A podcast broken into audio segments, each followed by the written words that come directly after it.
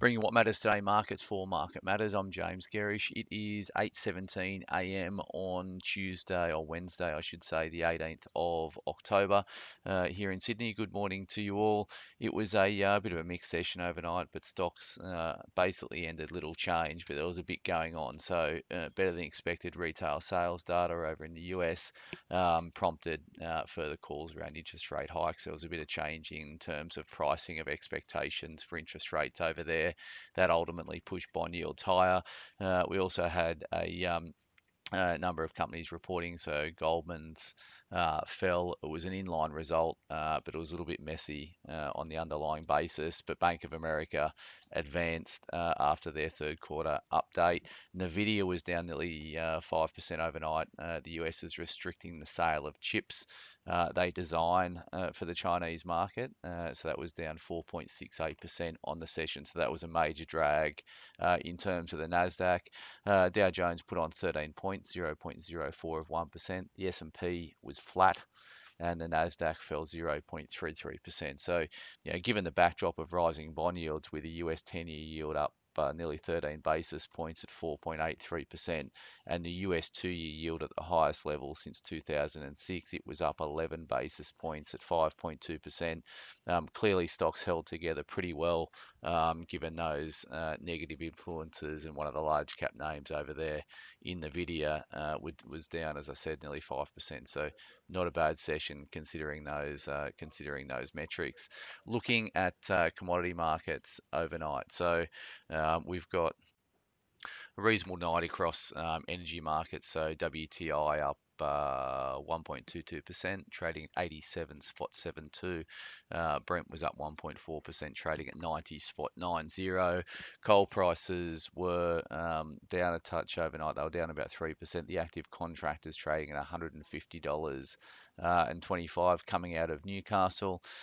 Fairly quiet session across gold, so it was up 0.2 of 1% or $3.50, trading at 1,922 an ounce.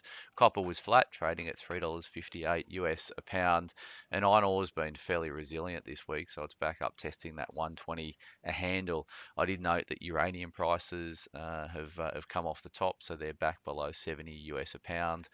They peaked around 72 or above 72 US a pound, so they've come back below that 70 handle in terms of uranium.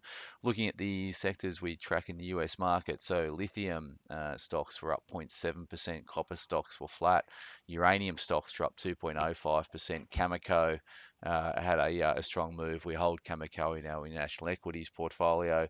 That was up over 4% on the news, on a bit of, on the session, with a bit of corporate news playing out there. And gold stocks over in Canada had a good session. They're up 2.15% as a sector over there. US dollar lower, so the US dollar index was down about 0.4%. Trading at 106.19, and that puts some upward pressure on the Aussie, which is trading at 63.65 US cents. We've actually got RBA's Bullock speaking in Sydney today at a summit, so it'll be interesting in terms of rhetoric around forward rates here in Australia, and that'll be influential today on the Aussie dollar. BHP ADRs over in the US are up 1%, given the rise in the currency. Expect about a 0.7% rise on open this morning, and SPI futures are up 20 points or up 0.28 of 1%. So a positive session expected here locally at the outset, at least. Looking at broker moves to get you across, so we've got Propel Funerals, pfp, rated new positive at Evans and Partners, $4.64 price target. We've got Rio raised to outperform at clsa, $126.50 price target. A lot of these brokers are sort of capitulating on their bearish iron ore views. Iron ore has obviously been very resilient, so you change your commodity price deck assumptions, and that obviously flows through to improved earnings expectations and therefore target prices. So we've seen that a little bit of late from some of the bulge bracket brokers. Zero XRO has been cut to sector perform at RBC, 125 price target. We've got a few AGMs today, so Origin with their AGM, Service Stream, SSM, and the Reject Shop all have AGMs. And we've got sales updates from AMP, BHP, Evolution, and Woodside. So we hold BHP, Evolution, and Woodside in our flagship growth portfolio. So a bit on our radar today. Just in terms of economic data, we've got some Westpac leading index month on month out at 10:30 this morning. And we've got, as I said before, we've got the RBA's Bullock speaking at 9:30 this morning, followed by another one of the RBA members at 10:40. No major, nothing else in terms of economic data or company news to get you across first up this morning. But the Market Matters report, as always, on a Wednesday, looks at our portfolio positioning over the course of the last week. We hold Magellan in two portfolios. It's been weak. We cover our rationale for continuing to hold that stock this morning. So if you're interested in Magellan, we cover that briefly this morning, and a couple of other interesting stocks that you should be across that we hold in our portfolios. So that'll be due out at 9:45 as always.